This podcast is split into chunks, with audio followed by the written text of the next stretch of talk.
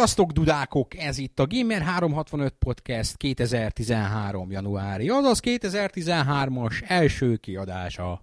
Kevesen voltunk, akkor is azzal zártuk le, hogy mi van, ha világvége lesz, és nem lett világvége. Lett világvége? Beléptünk a sötét zónába, az árnyék zónába, és azóta ott vagyunk, csak nem, nyit, nem nyitottátok még ki a szemeteket. De az a whisky az eléggé szemkinyitós volt itt a podcast előtt majd a végén kiderül, hogy hibát követtünk el azzal, hogy a Heaven Hill bourbon azt nem podcast után, hanem podcast előtt bontottuk meg. De jó volt. Az van ráírva, hogy mild, és tényleg olyan csúszós volt. Kívánta a második poharat. Az illata is ilyen nagyon finomságos. Az volt ráírva, hogy minden cseppjét kerökólon, tehát valami széncuccon szűrték át, és bár a szénízt én nem éreztem rajta, de fincsi volt. Úgyhogy a legrosszabbat várjátok ettől a mai podcasttől. Vagy a legjobbat. Már kiröhögtük magunkat. Itt mindig az a, az a durva, hogy így a jó poénok mindig a podcast előtt körbeüljük az asztalt, és már igazából fél órája folyamatosan röhögünk, körülbelül ilyen brainstormolunk, hogy milyen hírek legyenek. Na jó, ebbe most elakadtam. A lényeg az, hogy a lényeg, hogy kivágjuk ezt is. A lényeg az, hogy ö, mindig az összes jó poént elsütjük, és a podcastek csak a gyengébbek maradnak. Tehát ezek annyira alantas poénok, amit egymás között nyomunk, hogy ez nem is illene bele. És ez el lehet képzelni, hogy mennyire alantas, ami nem kerül vele a amúgy is alantas poénjainkhoz képest. No, mivel kezdjük, mivel kezdjük, mivel kezdjük, kezdjük, az a nagyon jó, az a ki mivel játszott, az most így kap egy ilyen gellert, és hogy karácsonykor, hiszen a játék megjelenések ugye december közepével, elejével véget értek, Januárban volt két darab játék megjelenés, amiről egyikről olvashattatok tesztet már, a másikról pedig majd fogtok. Oldernek éppen most nyomom majd a kezébe az Anarchy Reigns című csodát, aminek már nagyon örül, amivel játszottam, és nem ettől fogom megszeretni ezt a műfajt. Remélem van Xbox Live kapcsolatod, mert single playerben, hát ez, ez egy multiplayer játék. Én azért is várom, mert a Spawn-ra emlékeztet, ami egy Dreamcast-es brawler volt, és káosz, zűrzavar és erőszak szent háromsága volt az, ami abban a játékban uralkodott, és nagyon jó volt, és most döbbentően, hogy 12 éve nem játszottam ilyen játékkal, úgyhogy most pont itt az idő. Ezenben van minden, ez a az ilyen hagyományos brawlerek, a Power Stone és a mit tudom én minek, a, az ilyen posztapokaliptik környezetnek a keveréke, és így így legalábbis multiplayerben én amit próbáltam, így teljesen eszement, ilyen jönnek be különféle katasztrófák, meg mindig változik, meg ide kell rohanni, meg oda kell rohanni, úgyhogy lehet, hogy jó, csak nem az én világom, igen. Ahogy egyébként, és ezt így még minden előtt megjegyzem, ismét megpróbáltam megszeretni a Devil May Cry szériát. Sokadik alkalommal az új, az új játékkal. A, a, a, a. Nope. Azért van, mert homofób vagy az, azon is röhögtem az elején, hogy, hogy ugye ez a sok, hogy mert hogy buzia főhős, buzia főhős, buzia főhős. Um, nekem erről az a véleményem, hogyha ő az, akkor az előző is simán az volt. E- ettől függetlenül a játék első egy percébe beletették azt, hogy két nővel enyelek, sőt azt hiszem ez egy orális szolgáltatásokban részesíti. Tehát ilyen nem, nem homokos, annyira hetero, mint Kratos, aki csak egyszerre két nővel, aki egyszerre két nővel tudja csak a hatalmas étvágyát kielégíteni. Én amúgy rendszeresen kiadok a ma, ma, hazai uh, fórumunk, hát nem is, nem, is, nem is mi vagyunk ezért a felelősek, mert tényleg mi, nem, mi, mi úgy kulturált a fórumok közé tartozunk, de egyszerűen mindig rámegyek ezekre a kommentekre, és egyszerűen elszégyellem magam azok az emberek helyett, akik uh, most nyugodtan sípoljuk ki a magyar homoszexualitásra vonatkozó szavakat közül a legjobb jelzőket használják, amiket úgy megkaptak a kocsmában, meg a szüleiktől, meg nem tudom kitől kapták meg, és hogy miért nem szólt rájuk soha senki az életben, hogy ilyet nem használunk emberek között, de mindegy. Szóval külföldön azért ennyire nem durva, tehát ott inkább csak medhednek mondták, mert ott már bannolnak azért, hogyha uh, homokozó például a Geffen. Na de az a lényeg, hogy utána uh, rájöttünk egy nagyon jó kis analógiára. Itt homoszexuális Dante, mert nem fehér a haja. Viszont Réden, az MGS-ben azért homoszexuális, mert fehér a haja. Na akkor ezt ezt gyorsan oldjuk meg ezt a morális és egyéb pszichológiai dilemmát. A helyzet az, hogy, hogy nem nagyon, vagy nagyon kevés a, a bevállaltam, vagy akár utalás szinten is homoszexuális karakter a játékokban, így hirtelen nem is jut eszembe. A Shepard, a Shepardot, igen, Shepardot játszhatod. Én is, az én, az én uh, Shepardom az uh, Jane Shepard, leszbikus. Uh, úgyhogy uh, igen, de az egy, az egy választás. Az egy választás, aki így bevállaltan uh, homoszexuális főhős, az, az nem nagyon van. Akinek, tessék itt az első fórum feladat, komment feladat, mondjatok, aki nem úgy gondoljátok, hogy homoszexuális, hanem egyértelműen és bizonyítottan homoszexuális főhős játékokban. Tinker az Eldában. Ő, ő nyíltan homoszexuális? Nem Tinker, hanem Tingle. Tingle. Volt egy ilyen játék, amiben így seftelni kellett ilyen rupikat mindenfele jobbra-balra. Nem játszottam vele, de egyébként egy érdekes koncepció volt, amit annál felvázoltak. De mi nem beszélünk inkább arról, hogy ki mivel játszott karácsonykor. Arról beszélünk. Arról beszélünk tulajdonképpen, én a DMC-vel játszottam egy pályát, az elsőt. Karácsonykor én, én konkrétan egy darab játékkal játszottam kb. két órát, az, egy, az ilyen sok pótlásom egyike volt a tavalyi évből, az a Need for, for Speed Most Wanted volt. Aminek egyszerre játszottam a konzolos, konkrétan Xbox 360-as, a vitás, és az iPad-es verziójával. Amely iPad-es verziót 80 eurócentért akciózva vásároltam meg, és úgy nagyjából annyit is ér. Nem rossz, de nagyjából annyit is ér. Az nagyon jó benne, hogy a, ha bejelentkezel az Originre, akkor ugye vannak ilyen pontok, amit ott gyűjthetsz játékon belül, akkor a, a, mind a három verzióból közösen gyűjtöd a pontokat. Tehát amit az iPad-esben vagy a vitásban megszerzel, az él a konzolosban, és vice versa mind a három verziónál oda-vissza ez okosan van megoldva. Nekem egyébként a Most Wanted elején kevésbé tetszett, most már nagyon tetszik. Nem, a, az előző Need for speed jobb volt, elsősorban a, az irányítás tekintetében, de ez is teljesen jó. Teljesen jó. Na, nagyon jól szórakoztam. 6 pontos mondjam, akkor 8 pontot adtál rá, baszod. Nem, 8 pont az reális. Én is azt mondom, hogy 8 pont, de én nagyon jól szórakoztam vele. Úgyhogy nincs azzal semmi különösebb baj azzal a játékkal. Na, mondjatok még valamit utána, majd én, én zárom.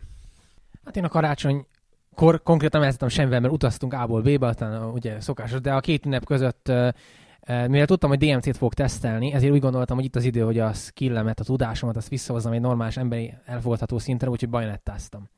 Amúgy egyébként azért meglepő csak, mert a Bajonettából a DMC demójába mentem még pár hónappal ezelőtt, és az nem volt egy jó élmény, mert annyival lassabb.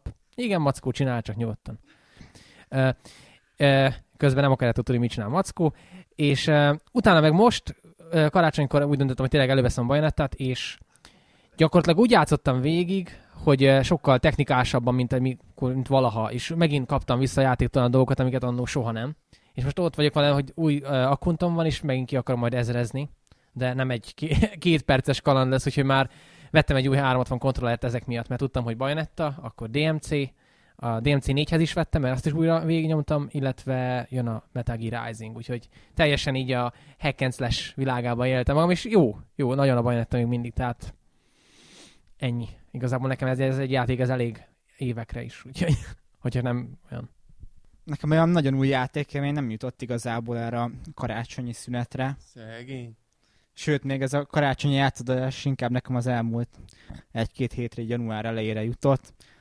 Amivel igazából sokat töltöttem, az a Lego Lord of the Rings volt, amiről ugye már tesztet írtam, úgyhogy nagyon nem áradoznék róla. Igazából száz százalékig elvittem a játékot, teljesen lekötött hosszú-hosszú napokig. Továbbra is tartom, hogy aki szereti a témát, magát a gyűrűk urát, és belértve a filmeket is főleg, mert ugye nyilván ezen alapszik, az mindenképpen tegye vele próbát, ha, ha érinti ez a legús téma, mert az egészen biztos, hogy az eddigi legús felhozata abból a legjobb, és olyan baromi jó hangulata van, és olyan ötletesek benne a küldetések ezekkel a párhuzamos történésekkel, hogy, hogy nem csak egyedül, de, de két játékos módban is olyat nyújt, amilyet a korábbi legú címek nem. Úgyhogy igazából én ennyit tudok ez az egészhez hozzáfűzni, mert tényleg nem, nem jutottam el odáig, hogy számomra is igazán új játékkal játszak. Kicsit érdekes, hogy milyen sokan támadják a Lego játékokat, hogy, hogy na ide süllyedtünk, hogy most Legóba játék van, és én nem, én sem játszok ezekkel, viszont azt látom, hogy tök szórakoztatók így a trélerek meg ezek alapján, tehát hogy így egy, egy franchise-nál, ahol amúgy nincs poén, lehetővé teszik, hogy legyen poén benne, és ez annyi mindent megnyit gyakorlatilag, hogy ha a gameplay jó, akkor emellett meg szerintem teljesen új szint tud belevinni egy adott franchise-nak a életébe, megítélésébe. Én sem olyan értem, mert itt arról van szó, hogy maga a setting, a körítés az, az Lego formában van kialakítva, de az, amit neked a Lego nyújt a valóságban, meg amit a Lego játékokban csinálsz, abban egy százalék azonosság nincsen, tehát igazából én sem értem, hogy itt most mi megy az összehasonlítgatás, vagy hogy, hogy miért van az egyiknek lét, létjogosultsága a másik felett. Na, én nekem a legnagyobb élményem Mass Effect 3, már itt kibeszéltük Stingivel, hogy mekkora epikus jelenetek és micsoda brutális ö, részek követik egymást a, a kampány közepétől fogva, nagyon beindul a tempó, aztán szinte meg se áll. Nagyon-nagyon tetszik mindegyik része az, hogy nagyon sok olyan korábbi apró döntésedre visszatérnek a, a készítők, amikre így nem is gondoltál volna, hogy hú, ez most vissza fog térni valamilyen formában és hát fejlőd, nagyon sok téren fejlődött a játék, ugye én most, jász, most, most játszom így mélyebben beleásva magam először a Mass Effect 3-mal, és uh, tényleg sok helyen fejlődött, egy kicsit talán az RPG vonal és a fegyverfejlesztés az inkább hátrányára, mint előnyére, de abban szerintem még mindig az első rész a leg, legfaszányosabb. Viszont tényleg sztori tekintetében karakterek, grafika, látvány, történetvezetés, misszió, struktúra nagyon-nagyon ütős, és, és akik csak azt látják mögötte, hogy jó, ez egy ilyen RPG elemekkel teletűzdelt uh, cover shooter, hát azok nem látják azt, hogy micsoda univerzum, meg milyen karakterek, milyen, milyen megírt sztorik, jelenetek, és, és ha, ha önmagában csak a szinkront nézed, ha csak hallgatod azt, hogy hogy adják elő, egyik-másik szinkron színész irgalmatlan nagy ö, dolgokat hoz a, hoz a Mass Effectben, és ez nagyon-nagyon hozzájárul ahhoz, hogy, hogy ténylegesen olyan legyen az egész, mintha egy skifi filmet néznél, és megmondom őszintén nekem az ilyen színvonalú és összetettségű skifi filmek hiányoznak mostanában. Szerintem részben egyébként pont ez adja a trilógiának a teljességét, hogy mindhárom része játékmenet szempontjából egy kicsit más, milyen kicsit másra fókuszálnak. Maga a minőség, a sztori, meg minden, ami így magához a történethez, meg a szerepjáték jelleghez kötődik, az, az folyamatosan magas minőségű, de egy mindenki megtalálhatja maga kedvencét, és nem azzal, hogy van egy alapjátékmenetbeli koncepció, amihez szorosan ragaszkodnak, és arra építik rá az egészet, hanem szerintem így igazából mindenki megkapta arra a lehetőséget, hogy a, a sztorin túlmenve kiválassza az, hogy igazából melyik a kedvence, és igazából szerintem ez egy tök jó dolog, mert kevés ilyen játék van, ami egyrészt minőségben egy ilyen, ilyen trilógiát tud lerakni az asztalra, és mégis mindezt úgy, hogy azért a játékmenet se az, hogy újra van hasznosítva év, évről évre. De hát tudjuk, hogy te egy Mass Effect rajongó vagy, egy elfogult, nem úgy, mint Stingy. Ja, persze. És akkor igazából még a, a játéknak a, az egyik legjobb uh, dolgát szerintem, ami történt a játék a harmadik epizódban, a multiplayer-t még nem is említetted, legalábbis, hogy néztem a statjaidat igazából, abban még nem nagyon kóstoltál bele, talán velünk még egyszer-kétszer a, a legelején. Uh, ez egy olyan momentum az egész Mass Effect univerzumnak, ami, ami teljesen áll a, a játékhoz fűződő viszonyát nagyon-nagyon sok embernek. Uh, nagyon sokan voltak ugye két nagyon sokan voltak, akik ugye kétkedtek abba, hogy egyetem minek multiplayerbe az egész uh, környezetbe és minden egyéb másba. Hát nagyon-nagyon jó érzés azt kimondani, hogy ők tévedtek a legnagyobbat, ugyanis szerintem a tavaly év egyik legnagyobb multiplayeres élménye az pont a Mass Effect-nek a Galaxy at War uh, komponense, és amivel igazából mi is a legtöbb időt eltöltöttük ezért én a karácsonyi szezonban is, és, és előtte is, és gyakorlatilag most már ilyen déli rutinba így beépülve szinte minden nap játszom egy-két, egy-két meccset, hogyha éppen van rá időm. És ez egy olyan, olyan komponens a játéknak, hogy egyrészt közösségkovácsoló, ugye, másfél viszont uh, tényleg maximálisan be tudod magad élni egy hétköznapi katona szerepébe is, aki éppen mondjuk a single kampányban mondjuk segíti a főhősödet pont jó, hogy erről a multiplayerről beszéltünk, mert az egyetlen dolog, ami nem tetszik a Mass Effect 3-ba, és egyik játékba se tetszik, amikor multiplayer térképre raknak single player feladatokat.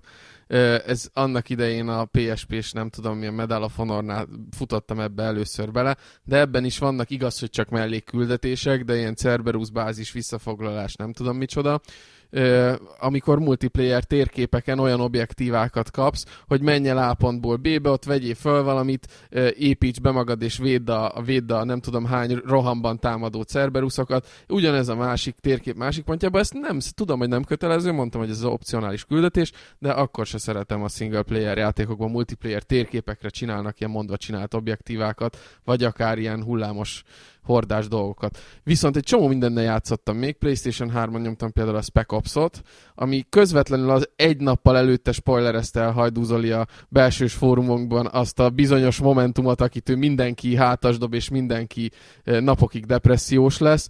A, nem akarom elspoilerezni, nem? Ne, ne spoilerezzem, vagy tehát a lényeg az, hogy, hogy vártam már azt a pillanatot, és így Zoli leírta, és bazeg, és pont másnap tartottam ott, hogy na, ott volt az a bizonyos jelenet, de egyébként úgyis elég erőteljes volt, bár nem ütött annyira hasba, mert mindenkitől ezt hallottam a játékkal kapcsolatban így a ö, berkeinken belül. Egyébként maga a játék szerintem egy, egy jól kitalált, nagyon könnyed, ö, lövöldözős játék, nagyon különleges millióvel, tehát ez a Dubai ez egy nagyon különleges millió, de önmagában a önmagában, ha nem lenne ez az apokalipszis most jellegű sztori, akkor szerintem nem lenne ennyire erős az élmény meg a hangulat. Ez majd Liquidnek lesz egy-két hozzáfűzni valója. Még nagyon röviden elkezdtem a God of War 3-at, ami egyáltalán, egyáltalán nem rossz, sőt, kifejezetten, kifejezetten fluid, nagyon... Olden itt folyamatosan magyaráz, meg mutogat, meg a háttérben mindenféle hülyeségeket csinál. Én szerettem az első két részét is, a God of War-nak a PSP-s részeket annyira nem. Ma, ma, ma már egyébként nem olyan húsba vágó az a grafikai élmény, amit annak idején adhatott, és pont az jutott eszembe, hogy ezeket a, az ilyen úgynevezett ki, technológiailag kiemelkedő játékokat akkor érdemes megélni, mert, mert ma már nem olyan, nem olyan ütős, és ugyanígy vagyok az Uncharted 2-vel, amit szintén elkezdtem. Van benne egy-két húha momentum, de már ez sem olyan erős, mint amikor annak idején trélereken, vagy cimboránál, vagy máshol láttam a játékot. PSP-n, hülye vagyok, Vitán a Cinemora, Igaz, hogy csak a demót szedtem le, de a demót már nagyon sokszor végigjátszottam, ugye abban is van ilyen, ilyen time attack, meg score attack mód, és, és bocsánat, score attack mód van benne csak. Azt, azt játszottam, vagy két-három estén keresztül folyamatosan. Félelmetes, hogy vitán magyarul beszél hozzád egy játék, és milyen kurva jól meg van csinálva, és kurva jól néz ki vitán is, szinte alig látni kompromisszumokat, talán egy-két robbanás kisebb felbontású, vagy ilyen minimális, minimális butítások történtek a nagygépes verziókhoz képest, és karácsonyi játék az a, amit karácsony este játszok, mostanában az utóbbi években rá vagyok állva arra, hogy ilyen régi point and click kalandjátékokat veszek elő, amelyeknek a, hát nem tudom, így a 15 évvel ezelőtti gyerekkorom hangulatát idézem vissza karácsony este, és betöltöm most például LucasArts-nak a, az Indiana Jones Fate of Atlantis-t játszottam majdnem végig, az egy hiper-szuper jó kalandjáték. Egyébként sok, sok tekintetben öregednek már ezek a játékok, kicsit lassúak, kicsit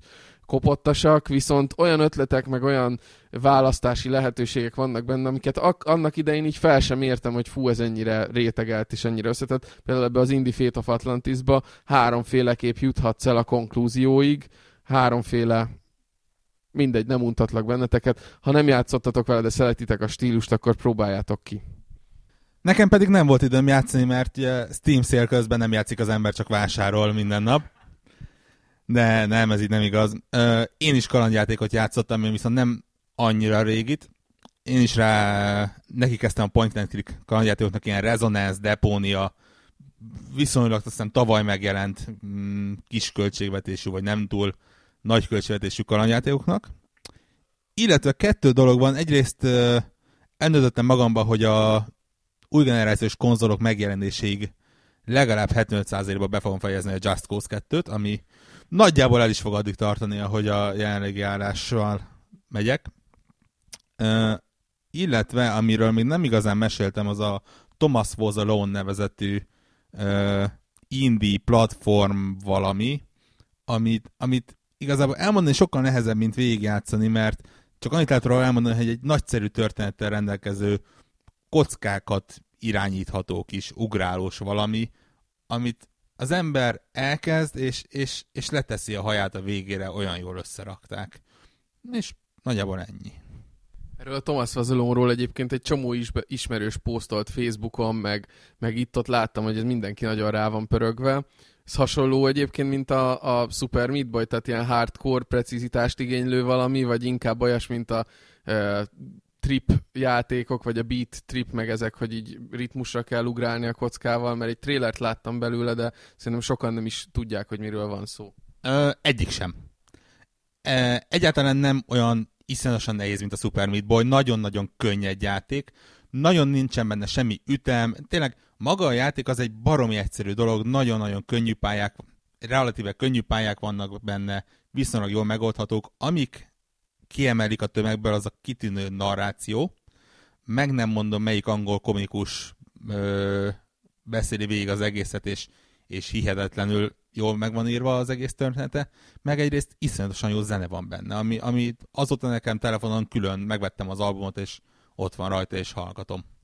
Na majd valami indi szélen majd ezt is bevásárlok. Múltkor mutattad egyébként a hallgatóknak esetleg, hogyha egyszer írhatnánk erről egy feature-t, vagy valamit, hogy ezek az indie bundle hogy hányféle oldalon, hányféle bundle van gyakorlatilag, mindig van valamilyen akció, hogyha nem is a Humble, de ilyen Humble Indie Bundle jellegű cuccokból négyet vagy ötöt mutattál nekem a múltkor, és félelmetes, hogy milyen játékokat adnak ingyen szinte fillérekért. Úgyhogy erről es- esetleg egyszer lehetne majd valami bővebbet írni, szívesen beszállok, vagy majd kitaláljuk. Uh, Oké, okay, akkor most került hozzám vissza. én kezdtem, én fogom befejezni. Kezdem a, a Spec ops amit én újra végigjátszottam, annak örömére, hogy Steam szélen megint megvettem.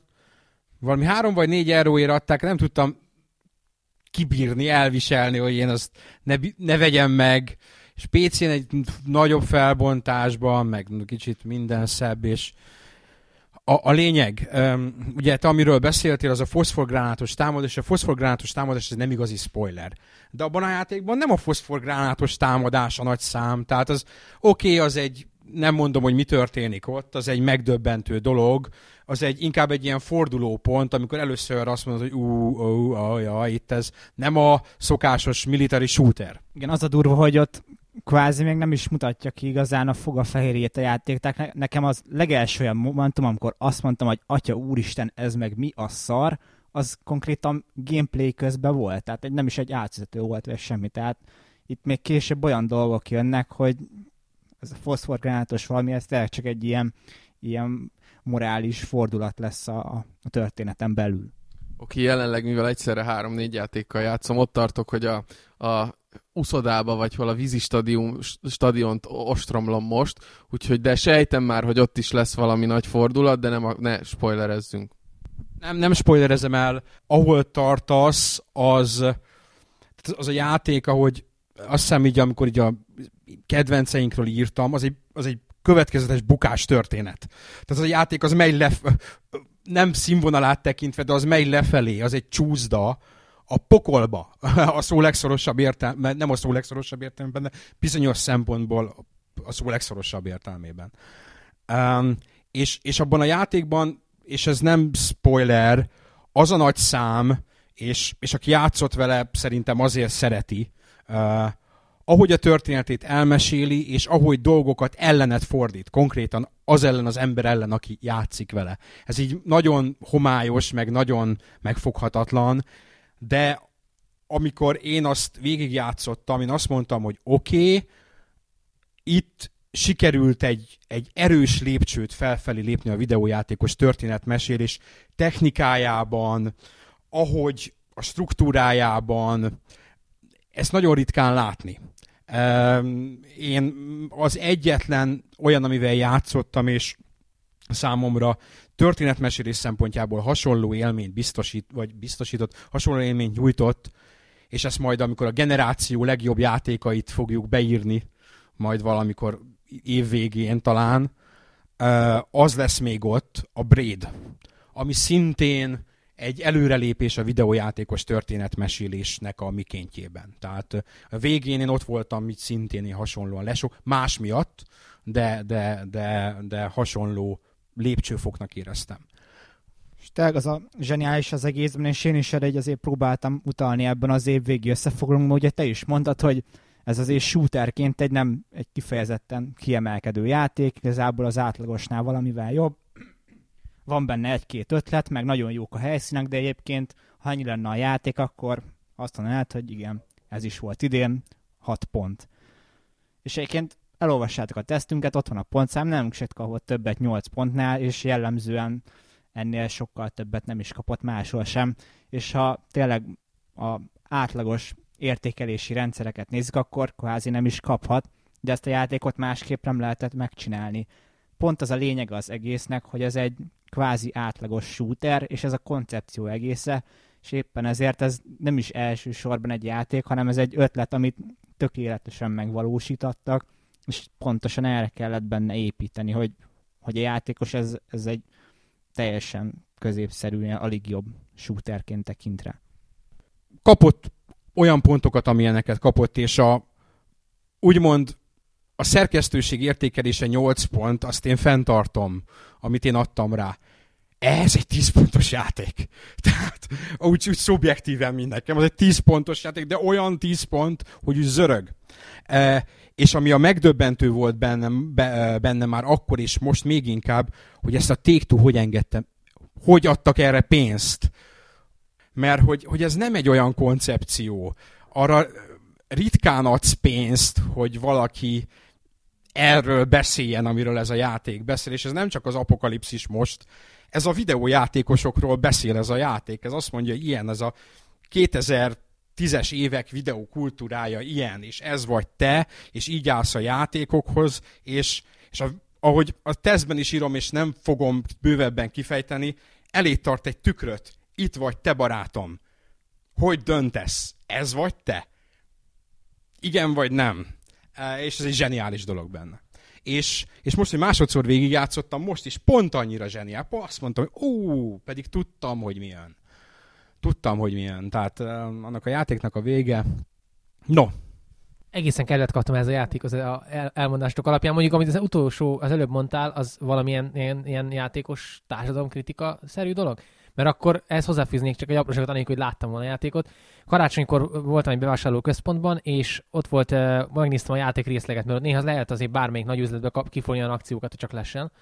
És ott állt egy szülő, egy ilyen 11-12 éves fiával, és a gyerek így körbenézett a polcokon, és annyit mondta, hogy apa, már nem nagyon van olyan játék, amely nem ölni kell. És így ott álltam mellett, nem mondom most majd azért, csak megjegyzem, hogy de ez a játék itt van, és így körbenéztem, és nem találtam azt a játékot, amire csak úgy megjegyezhettem volna nekik, hogy de itt van ez is, és nem volt ott. nem volt ott semmi, csak emberek puskákkal a címlapon, meg leszakított fejekkel. Ijesztő egy kicsit. Oda akkor elmentél a Need for Speed-ek mellett, elmentél a Raymanek mellett, elmentél a, a Nintendo játékok mellett. Na jó, éppen ott elhiszem, hogy csak kardos, meg puskás, meg ilyesmi emberek voltak, de azért vannak ott olyan játékok, amiben nem csak ölni kell. Az más dolog, hogy a top 10-es listánkban egy játék volt, amiben nem, de hát körülbelül ez az arány, ez így a mainstream játékok esetében tartható is. És akkor mondom azt a játékot, amit így pótoltam, nem karácsonykor utána valamivel, ilyen régi tartozásom önmagam felé, a Vanquish című eh, Platinum Games játék, Uh, ami, ha angol lennék, akkor azt mondanám, hogy pretty fucking good. Amire így, így sok helyen azt lehet olvasni róla, vagy azt írták róla, hogy ez a japán Gears of War. Á, nem. nem ez a japán, ez annyira nem azt mondom, hogy teljesen távol áll a Gears of a Gears of War kapcsolat, annyi a kapcsolata, hogy fedezékbe lehet húzódni, de mondjuk azért azért húzódsz fedezékbe, ha már úgy baj van, mert hogy egyébként nem, ez a játék az egy, az egy bajonetta fegyverekkel, lőfegyverekkel, az bele a közepébe, aztán bum bum bum. Még akkor is, ha lassíthatod az időt. Játékmechanikai szempontból, meg, meg a, a szenáriók, meg minden remek. E, és ilyen szempontból kicsit anti-spec ops, mert a történet az, ö, atya, úristen, ne, nekem is általában nekem a japán játékokkal az utóbbi időben, amióta bevallottan azt mondom, hogy megöregettem valószínűleg, nem bírom elviselni azt a bonírt ostobaságot, amit a japán játékok általában sztori címén előadnak. Egész egyszerűen, és erről beszéltünk itt előtte, hogy ez egyébként sok nyugati játékra is igaz, hogy, hogy a sztori az, ami kvázi ingyen van, ahhoz nincs ingyen, de egy ember kell, aki megírja, és, és miért ne lehetne, az nem kerül sok pénzbe, könyörgöm. Hogy, hogy ne olyan legyen, hogy fogd a fejed, hogy te Jézus, Atya, Úr, Isten, hogy ezt hogy képzelték emberek, hogy ez, ez, ez, ezt így, Így és, és sokszor éreztem már új japán játéknál, hogy röhögnek rajtam. Hogy, hogy egyfajta ilyen vagy te gajdzsin hülye. Ez vagy te, te nagy marha, te. Meg igen, van egy olyan érzés, ami csak ezekre a játékoknak egy részére jellemző, hogy egyedül vagy a lakásban. És nézed a japán játéknak az átvezető animációját, de úgy érzed, hogy neked most ezt ki kell kapcsolni, mert vörösödsz el, és szégyelled magad, hogy nézed. Pedig nem csápos szörnyek támadnak éppen lányokat, meg semmi, csak, csak egy beszélgetés folyik, hogy valami történik éppen. Pedig te azt sem veted meg az ilyesmi jellegű videó, nem. Miután beböfögtél, hogyha így van. Na, Viszont akkor engedjétek meg nekem, hogy még amiatt a témákat elkezdjük, előtte gyorsan megkérdezek titeket, hogy mi a véleményetek a Metal Gear Rising demójáról. Főleg csak Liquid. Vagy nem tudom, hogy múlt hónapban volt-e szó, vagy volt-e szó róla. Én játszottam vele, én mielőtt a Dragnek átpasszoltam volna azt a Zo- Zoe HD, HD HD, Zoe HD Collection! Ott van az asztalon viszi el Olden. Ugye ahhoz van egy demo lemez. És én azt végig játszottam. Arra mondtam azt, hogy holott én ezt a műfajt nem nagyon kedvelem, ez az, ami úgy nagyjából még el tudom képzelni, hogy játszok vele. Azóta, ami nehezen ment benne, ez a kaszabolás, ami a két analóg stick, olvastam a gefen, hogy a, a kombokkal is lehet kaszabolni, megpróbálom.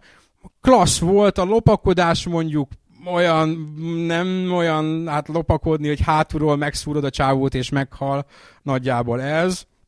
De amúgy Metal volt. És kicsit visszacsatolva az előre, a Metal az egyetlen japán sorozat, amit el tudok viselni sztori szempontjából.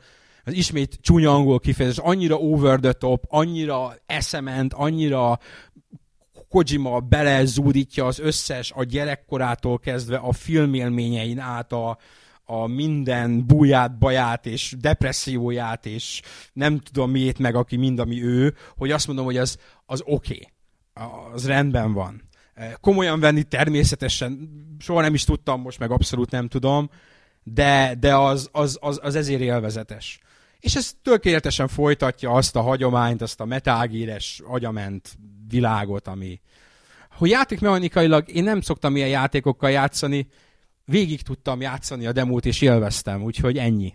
Csak azért hoztam fel, mert van nálunk ilyen demo kibeszélő mostában featureként már talán egy, egy vagy két hónapja hoztuk be, és ott nagyon sokan írták, hogy hát igen, ez Bayonetta Metal Gear skinnel, és én ezen nagyon meglepődtem, mert annyira nem, hogy nagyon nem. Tehát uh, én, én azon lepődtem meg a legjobb, hogy egyáltalán nem erőltették benne az, a levegőben lévő harcot. Tehát uh, a levegőben Réden nem harcol, hanem amikor egyszer felugrik, akkor súlya van annak az egy ugrásának. Ugye van, amikor speciál kivégzed a nagy robotokat, a gekkókat, akkor tudsz egyedül ugrani, és olyankor be is tudsz rakni szeletelést például. És én nagyon meglepődtem, hogy milyennyire jól megoldották azt, hogy semmi köze ne legyen a játéknak a bajonettához, vagy annak a harcrendszeréhez, pedig először még én is reménykedtem benne kicsit, hogy olyan lesz, de nem. És uh, csomóan panaszkodtak, hogy rossz a harcrendszer, és akkor belinkeltek videókat, hogy olyan találtak ilyen rejtett mozgásokat. Tehát tényleg úgy néz ki, hogy ki kell majd tanulni a szamurájukat használtat ebbe a játékba. Szóval abszolút pozitívan csalódtam benne.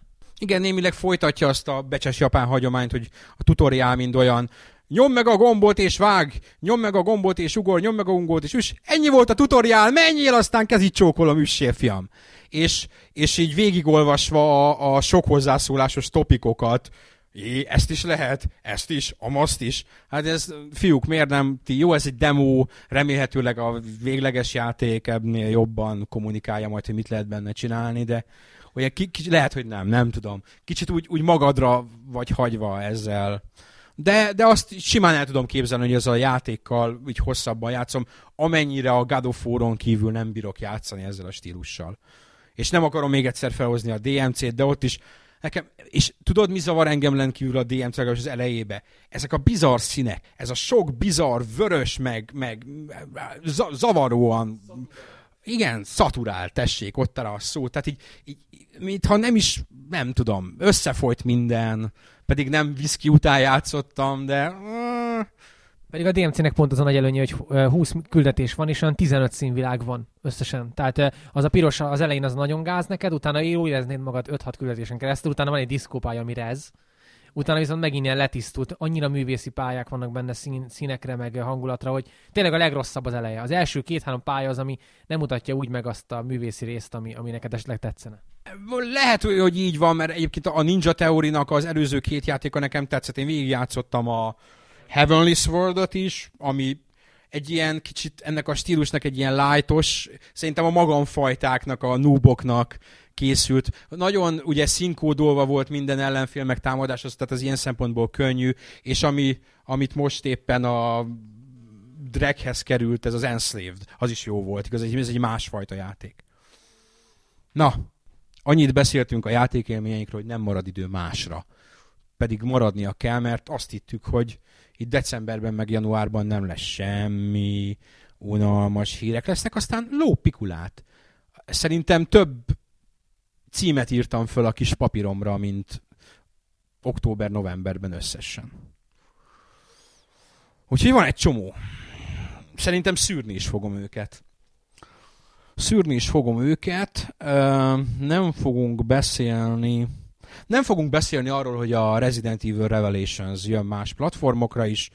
Jön, kézkezi csókolom, nem jön vitára, mert a, a, azok a felbontások, meg a pixelek, és van az hogy a magas és alacsony, és az nem ugyanaz, mint a 3D-es, és nagyon nehéz, és az, ha jobbra nyomod, akkor balra megy, ez a hivatalos Capcom magyarázat. A valóság az az, hogy a vitából nagyon keveset adtak el, és a Capcom baszik átírni rá a Resident Evil-t, mert félnek, hogy 10 darab fogy belőle, és ennyiért nem írják át. Um, de erről volt külön hírünk egy nagyon jó uh, I'm on a Boat uh, animált giffel, mindenkinek ajánlom. Erről nem beszélünk, uh, nem beszélünk arról, hogy a Wii U nagyon uh, nem nagyon, de nem úgy, nem úgy fogy, ahogy, ahogy adott esetben kéne, különösen Japánban. Úgyhogy maradt egy, kettő, három, négy darab témánk kezdjük a talán a, a, a majd, hogy nem legfrissebbel, a, a, hozzánk időben legközelebb állóval. Volt egy Nintendo Direct, ahol voltak új játék bejelentések. Ebből, ami számunkra érdekes, az az X nevezetű Monolith Soft játék, ami X a Xeno valami is lehet akár, és nagyon hasonlított a Xeno Xenofóbia, Xenoblade, igen, Xenofóbia ez lesz a következő. ez a következő, azt e, elnézést, hogy elviszem a témát, azt e, a, a whisky már annyira beütött, hogy nem jutnak eszembe dolgok. E, segítsetek ki a, az ember, aki a bajonetta mögött áll. Hideki Kamia, igen. Kamia a Twitteren volt egy nagyon érdekes epizódja, ezt nem írtuk meg, mert nem vagyunk igazi bulvárlap, írnunk kellett volna róla. Kamia elküldte a kurva anyjába a követőinek egy részét Twitteren, Ez nem teljesen, de egy jó, durva, ilyet még nem is láttam én, játékfejlesztőtől, amit csinált. Ez egy igen komplex sztori, nagyon röviden összegezve annyi volt, hogy a Kotaku írt egy cikket arról, hogy a Platinum Games egyik emberét megkérdezték így random arról, hogy akar-e PC-re portolni játékot, azt hiszem Bajonettát pont, és akkor mondták, hogy hát annyira nem, nem nézik a PC Steam-et, mert ugye Japánban nem annyira fontos, és annyira még nincs nyomás, hogy átrakják. És akkor erre egy olyan cikket írt, hogy the creator of Bayonetta, tehát hogy a Bayonetta készítője nem nagyon tudja, hogy mi van a világ másik felén és ez volt a címe, és utána megkérdezte a kamiát erről Twitteren, hogy mit gondolsz erről a cikkemről, és így a kami mondta, hogy hát elmész a picsába, szépen kifejezés, és utána ez eszkalálódott, ahogy szokták mondani, egy olyan szintre, igen, egy olyan szintre, hogy a végén már a gaijineket, tehát a baka gaijineket hozta a kamia, és akkor a végén annyi lett, már mindenki megbolondult, de kami az mindig így el, megbolondul a Twitteren, és akkor két nappal később beírta, hogy hát leosztotta őt a Atsushinaba a főnök, hogy azért a bármilyen szót használhatsz, 5-6 e, ilyen káromkodás felsorol, de a Gaijint azt ne, mert hogy az, az nem jó. És akkor gyakorlatilag ez lett a konklúzió, de hát ő, ő ezzel szerintem inkább viccesen tolja. De nagyon-nagyon sokat, nagyon sok fanturtúrát ki, ki uh, túlélt már ez az ember. Nagyon sok hülye kérdést tesznek föl neki. Igen, és ahogy látom, mindenre válaszol, és volt egy pont, ahol látom, hogy elszakadt nála a cérna, és japánul beírta, hogy na akkor viszlát hülye gajdzsinak. Ez volt a, azt hiszem a, vagy idióta gajdzsinok, ez volt a, a gajdzsin aki nem ismerné, az egy viszonylag degradáló idegen, azt hiszem azt jelenti, külföldi uh, kifejezés. Uh, sokan azt szívjuk, hogy rasszista, ami mások szerint nem rasszista, és itt a xenofób. itt, itt kötjük a, át a xenofóbhoz. Nem az lesz a címe, címe a, a Wii U exkluzívnak, hogy xenofób, pedig nagyon jól néz ki egyébként az a játék, jó trailer van belőle, és úgy néz ki, mint az előző játékuk, csak csak HD van, igen. HD-ban és mai. Majdnem, hogy mai szinten. Egy csomó, egy, vannak részek, amik túlmutatnak egyébként a mai dolgokon, vannak részek, amelyek nem, de hát ez általában így szokott lenni. Én, én, én nekem kifejezetten tetszett egyébként, pláne, hogy ott átvált hirtelen ilyen mechás fightba. Szóval ez egy kicsit, kicsit Monster Hunter, kicsit az előző Xenoblade, kicsit az ilyen open world RPG, akár most néhány, jó néhány volt az utóbbi időben, eh, real-time harcokkal, kifejezetten jó lesz az. Tehát nem fogja milliós nagyságrendbe eladni a Wii U, de szerintem a Wii U tulajdonosoknak egy ilyen titkos kedvence, vagy hát nyílt kedvence lesz ez majd a közeljövőben. És hardcore játék, tehát azt se felejtsük el, hogy ezzel nem fog mindenki játszani. Mint hogy egyébként a Xenoblade chronicles sem játszott mindenki. Én nagyon boldog voltam, meg én nem, nem is tudtam erről az egészről, egy pár órával később néztem csak a gémet, mondom, mik ezek a Xenoblade-es artwork a hír, hír oldalon, mondom, mi az, hogy ennyi kommentet hirtelen, aztán én megnéztem. Én azt még tartom mai napig, hogy Fantasy Star Online, Cross, Xenoblade Cross, Monster Hunter, és nagyon meglepett, nagyon meglepett az, hogy tényleg olyan stílust hoztak össze, ami a Versus 13 promóciós időjére emlékeztet leginkább. Volt a Geffen is egy topik erről, hogy tényleg a Monolith az így beelőzte jobbról a Versus csapatát. Hát ez egy nagyon szomorú történet, szerintem majd ha egyszer ír a Nomura egy cikket arról, hogy az elmúlt nyolc évben hány játékba kellett besegíteni annak a szegény csapatnak, mielőtt a saját játékokkal foglalkozhattak volna. Tehát, hogy hogy, alak, hogy, jutottunk, hogy jutottunk el idáig, hogy még nem jelentek meg ilyen nagy címek, de örülök, örülök, mert mert ez az X ez azt jelképezi, hogy még van élet ebbe a JRPG zsánerben, akár akció RPG hibriddé formálva, akár normál körökre osztott módon, és a Wii U lesz erre. Ha a Wii U lesz erre a platform, akkor, akkor örömmel fog Wii U-t venni, amikor, amikor megjön a Bayonetta 2. Úgyhogy... És ugyanakkor volt ezen a Directen egy csomó más is. Ugyanakkor nem láttunk például képeket új, se új Zeldából, se új Márióból, se Mario Kartból, csak mondták azt, hogy lesz, de pont ezt beszéltük egyébként podcast előtt, hogy erre most a Nintendo-nak nagyon szüksége volt, egyrészt az alacsony eladások miatt, másrészt mert a hardcore szerintem a, és szerintünk a mai napig nem sikerült igazán meggyőzni, és valami, valamivel elő kellett neki krukkolni, mondani kellett, hogy igen, készülődik, és a közeljövőben be is mutatjuk nektek ezeket a játékokat. Szerintem elsősorban nem a Nintendo-nak volt erre szüksége, sokkal inkább azoknak, akik megvásárolták a gépet, és hogy ne érezzék úgy, hogy igen, mi jön most. Mert ugye nyilván ez a Nintendo direct nyilván nem kell sokat várni, mert mégiscsak egy ilyen viszonylag rendszeres prezentációról van szó, és ahhoz képest egyébként egy csomó újdonságról beszéltek, ami tök jó volt. De hát azért nyilván nem véletlen, hogy nem mutattak semmit a játékokból, ezek nyilván mind a, az E3-ra lettek beidőzítve, de hát gondolom a Nintendo-nál is látták, hogy ez a Wii U start olyan lett, amilyen, úgyhogy valamit kéne rá reagálni, abszolút korrekt volt, tehát tényleg azokat a címeket lebegtették be, amiket be kellett, úgyhogy emiatt most hirtelen nem fog nyilván mindenki a boltba rohanni Wii U-ért, mert azért mire ezek megjelennek, az az év vége minimum, de aki megvette a gépet, az legalább úgy érezheti, hogy na igen, törődik kicsit velünk a Nintendo.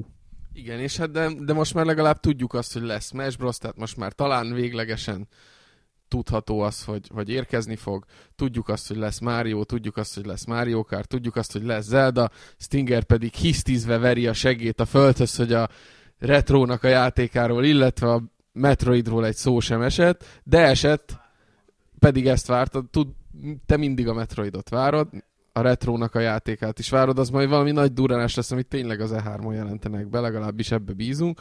Viszont amit bemutattak, és nem volt olyan rossz, pedig ez is eléggé nagy vitákat generált a neten, ez a, a Wind Wakernek egy ilyen nem csak hogy HD kiadása, hanem egy ilyen overhaul jellegű dolog, grafikai újítás, hát itt a csapat egyik fele az mosolyog, a másik fele csúnyán össze borzolt szemöldökkel csóválja a fejét, Stingy.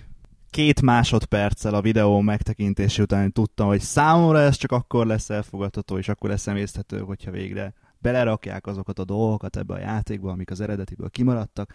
Gyakorlatilag igazából egy grafikai ráncfelvaráson kívül semmit nem tudtunk, és semmit nem fogunk kapni, ha ez meg nem történik. És a grafikai ráncfelvarrás szarul néz ki. Tessék, kimondta, nem néz ki jól. Fölkurták a Bloomot a háttérbe, nagyobb felbontásban, mindennek olyan színei vannak, mintha Cukorországból jött volna elő. Ne. És nem azt mondom, hogy, hogy jó, a szarul néz ki, az egy túlzás nyilván, de hát imádunk túlozni, és ti is imádjátok, ha túlzunk, mert legalább van miért, mert nem néz ki szarul, te rohadék, nagyon jól néz ki. De, de, de nem, nem, először én tettem ki a képeket belőle, néztem, mondom, "Á, jó, meg nagyobb felbontás, meg minden, meg átrajzolták, de én úgy, a- őszintén szólva, eh, olyan, utoljára két éve játszottam azzal a játékkal, elővettem, és úgy, úgy a lelki, a, a szemeim előtt, vagy a, a lelk, az emlékeimben ez legalább annyira szép ez a játék, és látszott a videón, hogy igen, azért persze van különbség, mert nem volt az annyira szép, de, de az, az, a maga szempontjából az, ha mondani kell abból a generációból egy olyan játékot, ami a legkevésbé öregedett meg azóta, akkor azt mondja, hogy a Wind Waker. Wind Waker-t elő lehet venni most, és még a, ebben a generációban született kis Józsika elé is oda lehet tenni. Tessék, itt van kis barátom, ez egy jó kinéző játék, játszhatsz vele. Nem kellett annak a grafikai plusz. És ez a legnagyobb baj ezzel a HD verzióval, hogy, hogy a Wind Waker egy olyan ritka pillanatban született, egy olyan ritka grafikai uh, külsővel, hogy egy időtlen külsőt kapott. Ezt meg kell őrizni. Na most az, hogy rábak, rápakolunk egy Bloomot, azzal nem, hogy megőrzött, hanem elrontod. Na most uh, a Wind Waker HD biztosan nem fog már ebbe a generációban se úgy kinézni x évvel később, ha ránézünk, mint ahogy annó a Wind Waker nézett ki. És ez, szerintem ez hihetetlen, ez nagyon szomorú. Nem tudhatod egyébként, hogy a végén milyen opciókat raknak bele. Lehet, hogy lehet az originál verzióval játszani, lehet, hogy lehet a, a remaster verzióval. Miért? Láttunk már ilyet. Nintendo játéknál olyat, hogy a normál régi verzió 720p-re húzása és a új minden effekttel között átmenetet még nem láttunk. Nem hiszem, hogy le- lesz majd külön bekapcsolható opció, hogy minden effekt meg ilyenek, nem hiszem. Meg lehetett volna oldani, hogy ebbe a generációban HD-ban megőrizze a kortalanságát, de az dolgozni kellett volna vele. Igen, ahogy Liquid is mondta, az a játék az a saját maga korában volt egy csoda.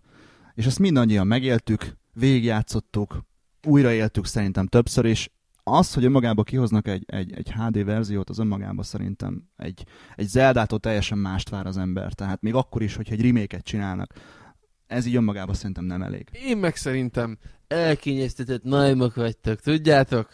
Nem, egyébként teljesen. Most figyelj, mondta a Aonuma, hogy kell mondani a nevét, mondta, hogy sorry srácok, egy Zelda készítés az nem két évbe telik, nincs rá öt csapatuk, hanem egy csapat dolgozik rajta, és addig, amíg a, a fő Zeldát befejezik, addig tessék, itt van egy HD verzió, amivel egy csomó olyan emberhez elérhet a játék, akik esetleg már Gamecube-on, vagy a Wii Wii még talán lejátsza a Gamecube lemezeket, de már az újabb Wii se játszák le a Gamecube lemezeket, tehát egy újabb közönség elé vihetik a játékot, vagy végigjátszott még egyszer, vagy vársz az Eldára. Tehát ez igazából kevesebb nem lett tőle a világ. Nem tudom, én erre azt tudom mondani, hogy ha ez akkora kitörő örömet jelent, akkor alacsonyan van a léc. Mennyi HD Collection jelenik meg 360 PS3-ra, ha ezeket kitűznénk, mint az év fő megjelenései, akkor elég siralmasan néznének ki a dolgok. Nem is mondta senki, hogy ezek fő megjelenések, tehát ez, ez egy lehetőség lesz.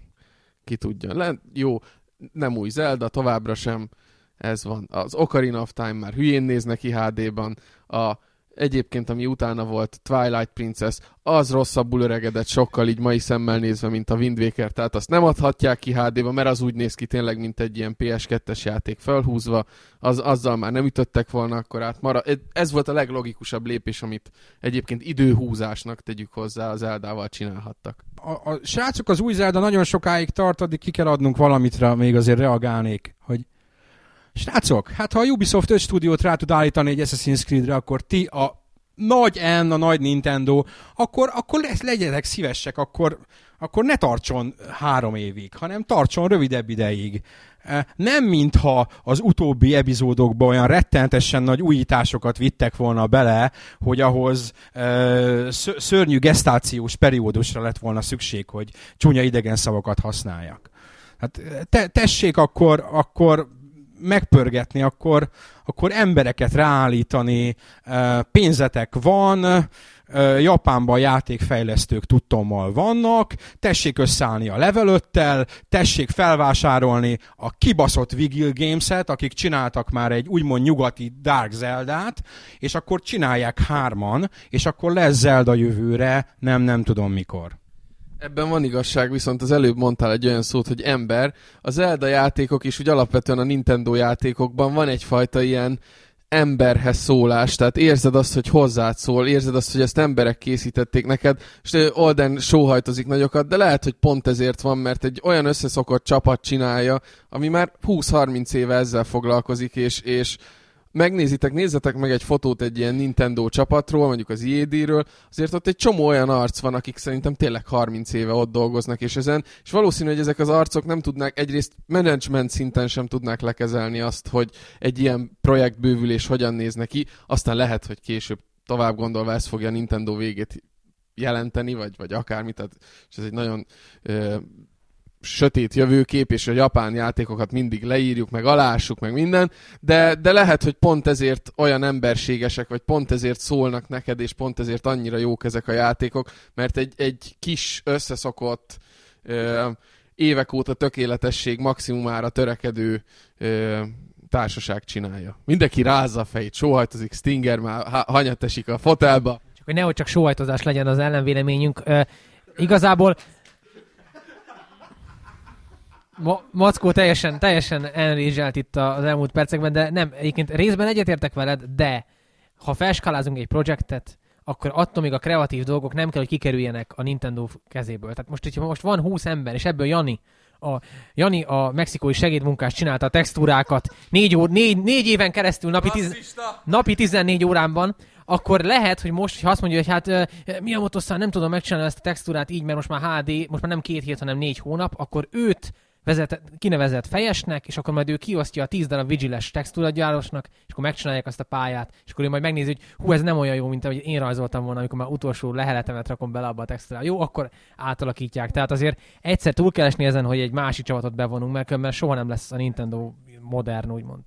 Tehát felvetetted, hogy japán játékok, meg, meg le, leszóljuk, és nem így van, én nagyon-nagyon szeretem a japán játékokat, de, de, de, de, de, de. Yes, yes, but no. Um, ha a japán játékfejlesztésnek valami a halálát fogja jelenteni, az a pöcsörés. A, ez a generáció, ez pár japán stúdió kivételével, és egyébként a Platinum az egyik, aki rendesen gyártott, meg a Capcomnál is gyártottak rendesen, bár a minőség, bla, mindegy. Uh, ettől függetlenül megnézed, hogy nagy japán játékok, nagy japán projektek nagyon-nagyon nehezen, vagy egyáltalán nem jelentek meg. X, de húzódtak, húzat. Itt ugye beszéltünk a, a 13 versus-ről. Bebeszélhetünk ugye a Sony-nál a, a Last Guardian-ről. Ezt nem lehet, tehát ez így nem fog menni.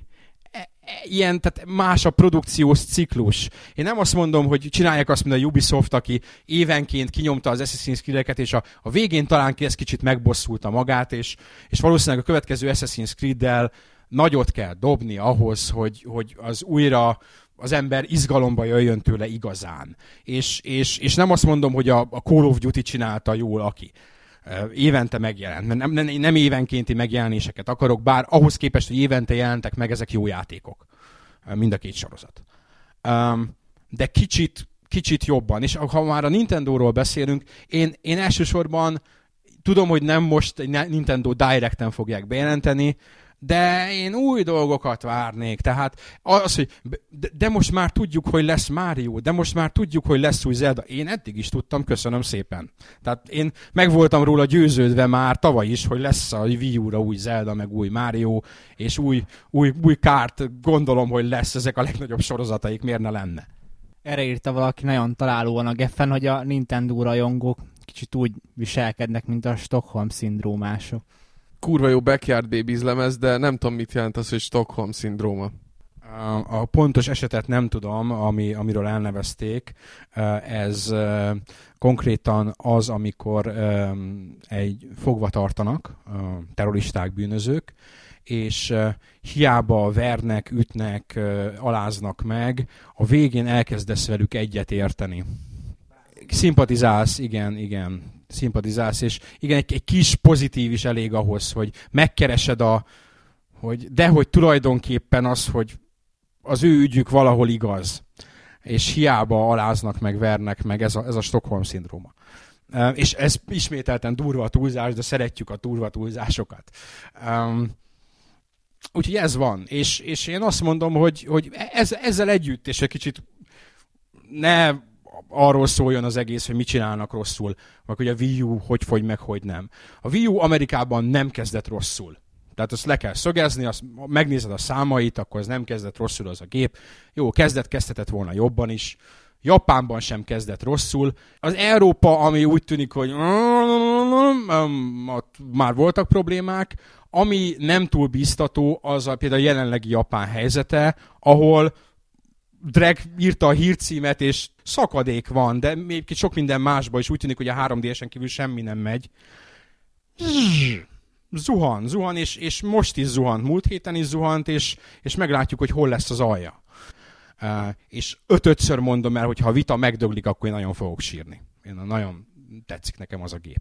De a Wii U nem fog megdögleni, és nem arról van szó, hogy mindenki adja el a Wii U-ját. A Nintendo-nak még van lehetősége, van lehetőség árcsökkentésre, nincsenek kint a nagy franchise-ok, és bizonyították a 3DS-sel, hogy ott azért az egy jelentős ugrást tud jelenteni, egy árcsökkentés és a nagy franchise-ok valamelyikének vagy kettőnek a megjelenése a gépen az, az mindig egy ilyen szinte rakétaszerű lökést tud adni a gépnek. Az érdekes inkább az lesz, hogy mire ez eljön, az egyik, de lehet, hogy mind a két konkurensként lesz az új géppel. És hogy abban a szituációban, amikor nem a, a szarulfogyó vitával kell harcolni, mint a 3D-esnek, hanem a valószínűleg azért kezdetben legalábbis bizt, nem rosszul fogyó két másik. Hát és valószínűleg vizuálisan többet teljesítő konzollal. Úgyhogy én lezárom egy, egy előrejelzéssel, itt hallottátok először, a Sony nem csak a Microsoftot, de a Nintendo-t is meg fogja venni. A hónapnak az egyik ilyen plegyka, vagy nem is tudom, hogy plegykának lehet ezt nevezni, rengeteg plegyka jött ki az utóbbi pár hétben. A javarészt arról szóltak, hogy Next Gen így, Next úgy, GPU, CPU, shader, kutyafasza. Tehát a specifikációs plegykák, amiket szeretünk, mert, mert ez egy ilyen Next Gen váltásnál ez mindig érdekes, amikor lehet számokat jobbra-balra rakni, meg teraflopsokat teraflopsokhoz hasonlítani de volt egy, ez Forbesnak egy cikke volt, ami, ami egy nagyon jó blogger volt, eh? blogcikk, mindegy, hogy mi volt, véleménycikk, kontribútor, igen. Aki, aki azt írta, hogy Microsoftnak kvázi vége, egyébként is, mert hogy na, operációs rendszer nem fogy úgy a Windows 8, mint ahogy elvárják, amiben van némi igazság, Ettől függetlenül a Microsoft az operációs rendszerek piacának 90%-át uralja, tehát nem mostanában fognak tönkre menni ebbe. E, és hogy veszteséges az Xbox business, meg úgy általában a Entertainment and Devices e, akármi, és ezt el fogják adni vagy a Sony-nak, vagy a Barnes Noble-nek. És a sony az első. Hát a Sony minek venne magának Xboxot? Van neki, azt hiszem, hogy, hogy PlayStation, jól emlékszem, igen. Van egy konzolja, úgy hogy PlayStation, ami ha, azt hiszem, hogy viszonylag sikeres mostanában, tehát annyira nem akarnak mellé még egy konzolt venni, hogy, hogy megvennék esetleg a játék gyártó stúdiókat. Hmm, azt mondnak, azt hiszem, hogy first party stúdió, és van az a kutyás, meg mi azok, akik azt a Kratosos csinálják, tehát vannak ott azért. Tehát van egy-kettő. Hm? A Mónika. A, hogy azt miért hívják Mónikának egyébként, teknek nem tűnt föl? Ha meghívhatnák Jucinak is szerintem, vagy valami hasonlónak. Na, tehát abból is van páros. Emellé még venni mondjuk egy Rare-t, vagy, vagy megvennék a, a Master Chief-et. Lehet. A Barnes Noble az pedig egy, egy könyv, áru, egy könyv forgalmazó, áru, áruháztán kiadó is, Nekik vajon miért lenne szükségük egy videójáték konzolra? És, és aztán kiderült, hogy meg hát egy, egyébként sem veszteséges, és most sem az, és, és hogy az ember belegondolt, hogy ezt most azért írta az ember, mert halvány lassenkét fogalma sem volt arról, hogy mit ír, vagy mert beletolt két csíkot az órába, mielőtt elkezdte írni. És nekem ez volt a vélem, amikor ezt elolvastam, mondom, jó van, hát amerikai kollégákat jól fizetik, ahhoz, hogy úgy amúgy lendületesen tudja. Szipi-szipi kicsit be a fog, fog alá, és akkor minden rendben van, rögtön kijön az okosság. Um, így alá kell? Nem tudom. Majd meséljétek el, hogy hogyan kell. Sajnos a, a lukcuncs drogok világába még nem sikerült bekapcsolni magam, de már vágyom rá, hogy ennyi pénz álljon a házhoz, hogy egy jó kis kokai habitet kialakítsak magamnak hazai tar- tartalomgyártás luxus cikkjeit a visz- viszkiben kimerülnek meg a kávéban reggel este. Így van, mi ezt visz, és a viszki is már luxus, és csak azért vettem, mert le volt értékelve. Tessék, itt tartunk. Szóval ez nem tudom, hogy mi volt, de, de jó volt. Én jót mulattam ezen. Azt hittem, hogy azért kaptuk a viszkit, mert a Spec Ops-ot már hónapok óta dicséred, és a forgalmazó küldte. Nem? Igen, a Spec Ops hatalmas siker volt, bizonyítja ezt, hogy a 3,40-es Steam leárazása miért meg lehetett vásárolni. Úgyhogy először volt azt hiszem 7 euró, aztán 5 euró, és a végére visszahozták, és akkor mondtam, hogy három, na jó, akkor vásárolunk. Ha már ennyiszer, és azóta is volt egyszer akcióban egyébként, már januárban is döbbenetes, ami egyébként PC-s téren megy. Most volt az Electronic Arts-nak, az Origins-nek az 5 eurós akciója. Szinte minden. A Mass Effect 3 az azt hiszem nem, az, azt hiszem az idei őszi nem, de idei őszin kívül volt az gyakorlatilag bármit. Vettem is egy Dead Space 2-t. 5 euró minden. Itt tart, vége a PC-s játékoknak, ez azt jelenti, hogy már ingyen adják őket. A Barcelona megveszi az ilyét is. És akkor az utolsó témánk, mert hogy már túl vagyunk azon a kereten, és a mackónak mennie kell a, az öccse születésnapjára. Ezt gyorsan lezavarjuk. Ez egy ilyen kicsit szomorú, kicsit érdekes a THQ-nak a, a csődjének a vége. A csődje az nem mai dolog, az már megtörtént. A csődjének a vége, mikor is megpróbálták egybe eladni 60 millióért az egészet, erre a hitelezők azt mondták, hogy a nagy, büdös, dandari lópikulát a popsitokba nem fogjátok 60 millióért egybe eladni, hanem jön a hén a hadművelet, bíróságra megyünk vele, és aki kapja marja alapon, el lehet vinni a, a mindenfélét. E, annyiban igazuk volt, hogy így hiszem 71 vagy 72 millió dollár, tehát valamivel többet szedtek be belőle, mint a 60 millió, viszont egy stúdió holtan maradta. szétcincálás után, ez pedig a Vigil Games, akik a Darksiders sorozatot csinálták, ami szubjektív vélemény, de azt hiszem viszonylag sokak szubjektív véleménye, hogy az egész THQ portfóliókból ők voltak a, talán a legígéretesebb, és leginkább potenciállal rendelkező társaság. Én, én, aki annyira nem játszottam a Darksiders-el, és jobban szeretem a Saints Row sorozatot, nekem a Saints Row, de ők se kerültek túl jó helyre, mert őket meg elvitte a Deep Silver. A, volition igen, a Deep Silver vitte el őket, és én úgy abba a társágban nem is tudom, mit keresett a Deep Silver. Tehát ez olyan, mintha egy ilyen budai lagziba szaros csizmával valaki betrappolna, és azt üvöltené, hogy vizes pohárban kérem a viszkit. Egyébként az a durva, hogy tényleg ez a Volition Games azért év, bő évtizede ott van a szeren, és Red Faction, Deep Space, pont, nem Deep Space, bocsánat, Free Space, Descent Free Space 1-2, ezeket dicsértük most éppen itt a podcast előtt. Szóval egy nagy múltal rendelkező cég, akik, akik nem csak a ö, nem csak a Saints Row csinálták ők, hanem ha jól emlékszem, a, a Red Faction újabb epizódokat is, amelyek azért a maguk módján nem voltak egy sik, teljesen sikertelen játékok. Egyébként a, a Vigil-ről én nem tudom, így a nemzetközi sajtó nagyon-nagyon dicsérte a második részt, én így visszagondolva is a tavalyi évnél, évnél ilyen számolt, számvetésként, az, az első részhez képest jóval kevésbé volt fókuszált az a második rész, tehát túl sokat akartak, és, és egy kicsit ilyen, hát nem úgy sült el az a, az a Darksiders 2 minőségben szerintem, mint amit, amit ők szerettek volna véghez vinni. A nagyobb, nagyobb fába vágták ők a fejszét, mint amekkorát megbírtak.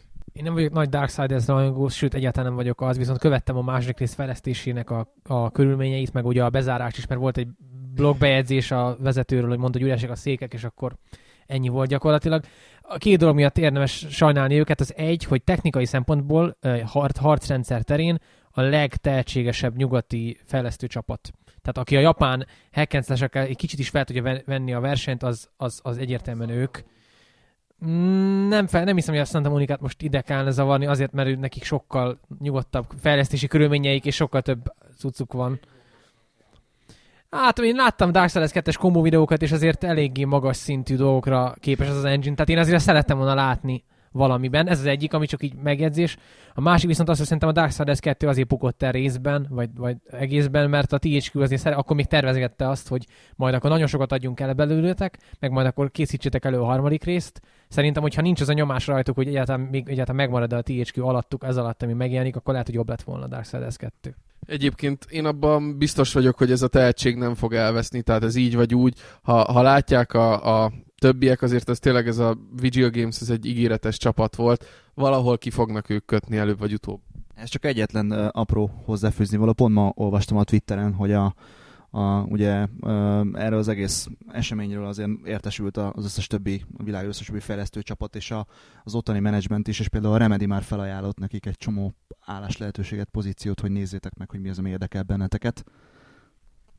Ez általában így van, tehát ugye volt ugye Platinum részéről is érdeklődés, inkább az IP iránt Santa Monica részéről is. Egy városban vannak a retróval, tehát így nyilván, hogy ez ilyenkor a tehetség mindig hasznosul. Szerintem ilyenkor az igazi veszteség az mindig az, hogy akik investálták nem csak pénzüket, hanem az idejüket, a lelkesedésüket is egy ilyen sorozatba, és várták a harmadik részt. Pláne úgy, hogy ha jól tudom, ez nem igazi folytatás volt történet szempontjából, hanem párhuzamosan ment, és cliffhanger is volt, és minden kutya füle. Tehát ez a legrosszabb. Nem jó példa, mert ezt a játékot sokan nem szerették, de a Too Human. Ami, na aztán annál csúnyább véget játék nem ért, mint a Too Human. Ugye be, bezúzatták, meg visszahívták, meg levették az Xbox Live-ról is. És ott is egy bazi nagy cliffhanger a vége gyakorlatilag, hogy pont amikor kezdene érdekes lenni, azt mondod, hogy ú, bazd me! Ó, vége van. és ilyen, ilyen vége van annak a játéknak, és hát na abból most, most már soha nem lesz semmi. És ezért örülök annak, hogy egyre több arra utaló jel van, hogy lesz LMV 2. Ja, azt talán nem fog erre a sorsra jutni, hogy egy akár végének is tekinthető, de kvázi cliffhanger jellegű, meg azért azóta azért DLC-ben folytatott valamiből, talán lesz valami. Igen, az az American Nightmare után azért az egy nagyon komoly felvezetés volt a Mr. Scratchnek. A testem készen áll az ellenvékre, még minden játszottam végig, viszont a Twin Peaks megnézése után felsorakozott. Ott van a backlogom leges legelején, úgyhogy követ, követem. Szerintem az a játék az ordít igazából a folytatásért is. Tehát eleve, ha megnézed magát a játék felépítését, azok is olyan, mint egy sorozat epizódok. Szóval számomra tök egyértelmű volt, hogy lesz, csak kérdés, hogy mikor.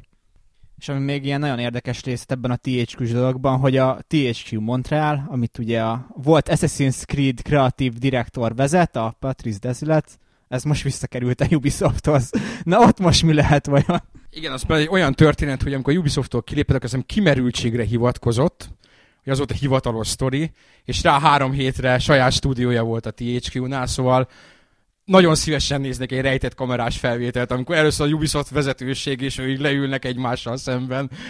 És mint kiderült, ott két játék is van. Nem egy, hanem kettő játék van készülőben. Egy csomó új projekt. A, volt egy Crawler nevezetű játék a, Vigilnek, és a és a Turtle Rocknak is, aminek a, a címét is leírtam, Evolve, igen, vagy Evolve.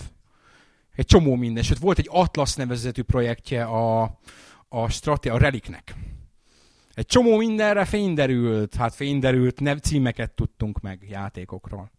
Nem, nem aggódok amiatt a rendező miatt, aki a Ubisoft-tól menekül, ment a THQ-hoz visszamegy, és uh, következő 20 évében Ubi, uh, Assassin's Creed mellékküldetéseket fog dizájnolni, és nincs semmi gond.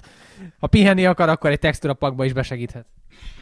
Az a durva most így, most hasított belém, hogy beszéltünk ilyen mindenféle szélekről, Steam szél, Indie Bundle, az így kiárusítás volt bassza meg. A végén, amit lehetett ezt előre tudni, hogy ezek a dolgok nem egyik napról a másikra történnek, ezek a cégbezárások és szétmarcangolások, az ott egy ilyen hattyú, hattyú dal volt, vagy nem tudom.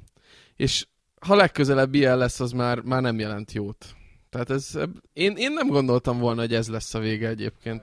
Akkor, amikor ugye ezek a nagy, nagy THQ kiára, kiárusítások mentek. Akkor már lehetett tudni, hogy végük van. De, de, de akkor már lehetett tudni, lehetett tudni hogy, hogy végük van, és ezt már azért csinálják. Hát odáig elment, hogy volt egy pont, ahol a Warhawk a szerkesztőségben ingyen Steam kódokat osztogatott ahhoz, azokhoz a játékokhoz, amit megvett a THQ csomagban, de már megvolt. Ugye köszönöm szépen a Titán Questet. Azóta se indítottam el, de egyszer elfogom. Csak halkan jegyzem meg, hogy azt hiszem, hogy Square Enix le- leárazás van a Steam-en, úgyhogy megvan a következő jelölt. És ennyi volt a Gamer 365 podcast. Januári kiadás ennél jobb, végszó nem is lehetne, februárban visszatérünk, játszatok sokat, sziasztok!